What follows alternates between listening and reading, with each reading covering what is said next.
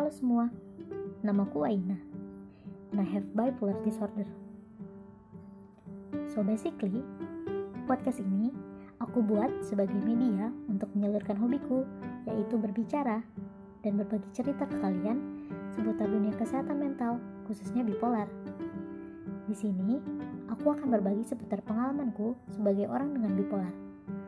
Podcast ini akan menjadi catatan harianku juga loh.